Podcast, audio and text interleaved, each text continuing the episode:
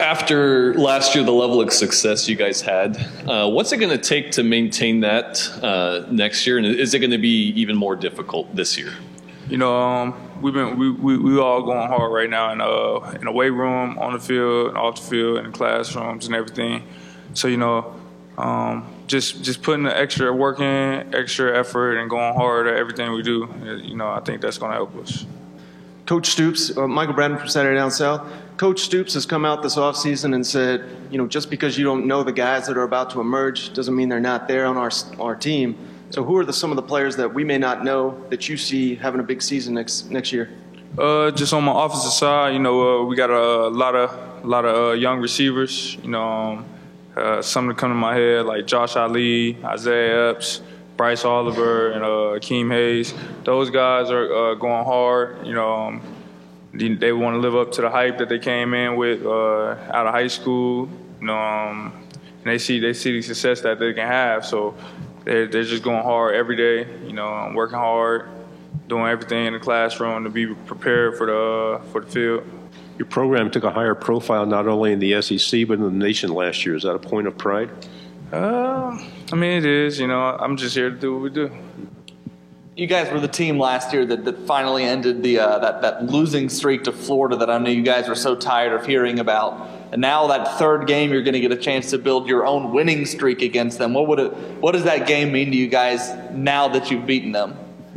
You know, uh, after the win in, uh, in the Florida uh, at Florida, you know, um, everybody we, we, were excited. You know, but we, we knew we had a long season ahead of us. You know, uh, we had a tough schedule last year, and I think we have a tough tough schedule this year. So. Um, uh, so we're going to look at every game one step at a time. You know, right now my main focus is Toledo. You know, I even I haven't even looked at anything for Florida, but if we were to beat them this year, you know, it'd be great. Get in the middle, in the back row. What's the biggest difference you've seen out of Terry from last year to this year, and how much does the offense change a little bit with no Benny, but more running backs in the backfield? Um, Terry, Terry's uh he's he's developing as a true quarterback and not just a running quarterback. So uh, we work every day, me and him, just just throwing the deep ball. You know, uh, we unfortunately we couldn't connect on some of the deep balls last year throughout the whole season. So this year, our, our main focus as a whole receiving corps and uh, quarterback corps, we we just want to uh, focus on connecting on the deep ball. And um, losing Benny, you know. And Benny, Benny was a good player, but you know uh, some of the running backs we got this year coming up, they're going to be just as good as him. Uh, there was some speculation this offseason that uh, Coach Gran was going to leave and go to Georgia. He obviously decided to stay at Kentucky. How big is that for just continuity of the offense for next season? You know, uh, everything is about uh, chemistry. You know, and I think that's why uh, Coach Gran really didn't leave. You know, uh, he he had the chemistry with us. You know, he built the bond and relationship that he has with the whole team you know, um, that's my guy. So I, I, I really respect him for doing that.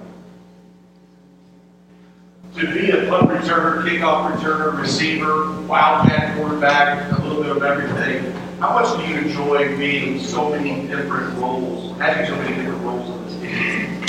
Um, you know, uh, that, that, that's a great question. You know, I, I really don't take time to think about it like that you know, I'm, I'm just a ball player. You know, um, I'm uh, I'm doing everything I, have been doing since I was um, a, a, small kid. You know, I started playing football at the age of five. You know, um, my uncle always told me he seen something special in me. So for me to be doing that and at the next level in college, you know, uh, it just just opened up a lot of kids' eyes around the world, and you know, they reach out to me all the time, and I just tell them like, just keep following your dreams, and everything come true as long as you work hard right here in the front row. Along those lines, how much more comfortable are you in the offense, and how does that impact your ability to play different roles, being in the backfield, being a wide receiver? You know, uh, I, I, know the uh, offense like the back of my hand. You know, if, if, they were to call something right now, I just know everybody's position from the line, quarterback, running back, and receiver. So, you know, just just being able to know all that, it makes my job easier, and I can help everybody else on the field. Getting in the back. Kash, Kash mentioned a little while ago when we had you guys up in the lobby, nobody wants Kentucky to win. Yeah. Except Kentucky people. What do you think he means by that? And do you feel a sense of no matter what Kentucky does, it's never good enough compared to maybe some other schools? Uh, I can piggyback off that because everyone just think uh, we're either handed a W or we just go take a W or, or something like that. I guess you know. Um, everything we do is not good enough for nobody around the world. You know, I, I mean, I'm fine with that. You know, I'm not here to please nobody but my teammates and my coaches and our fans.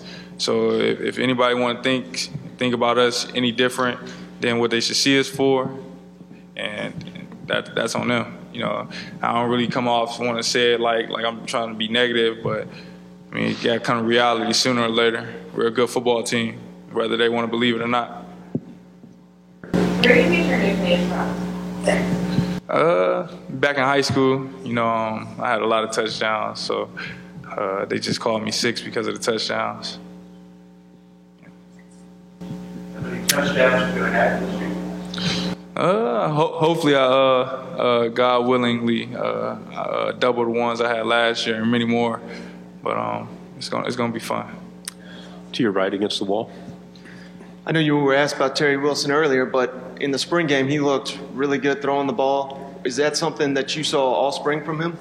all spring, all summer, even last year. You know, I, I just think, you know, being the first first time quarterback coming out of JUCO and going to playing to one of the toughest leagues in college football, you know, um, I don't know what more did they expect out of him. You know, with having Benny in the backfield, you know, so it's like me, I see Terry in my eyes as one of the best quarterbacks I've ever seen play. You know, and I, I- like a lot of quarterbacks. You know, even being younger, my, my favorite team was like Oregon when they had Marcus Mariota there. He was a good quarterback. But I see Terry exceeding more than him. Earlier this week, we asked a player, I believe it was from Florida, who the most rowdy fan base he's dealt with is, and we were surprised, but he said Kentucky. Would you agree that Kentucky is the most rowdy fan base, or uh, and also who's the who's the craziest fan base you've had to deal with as a player?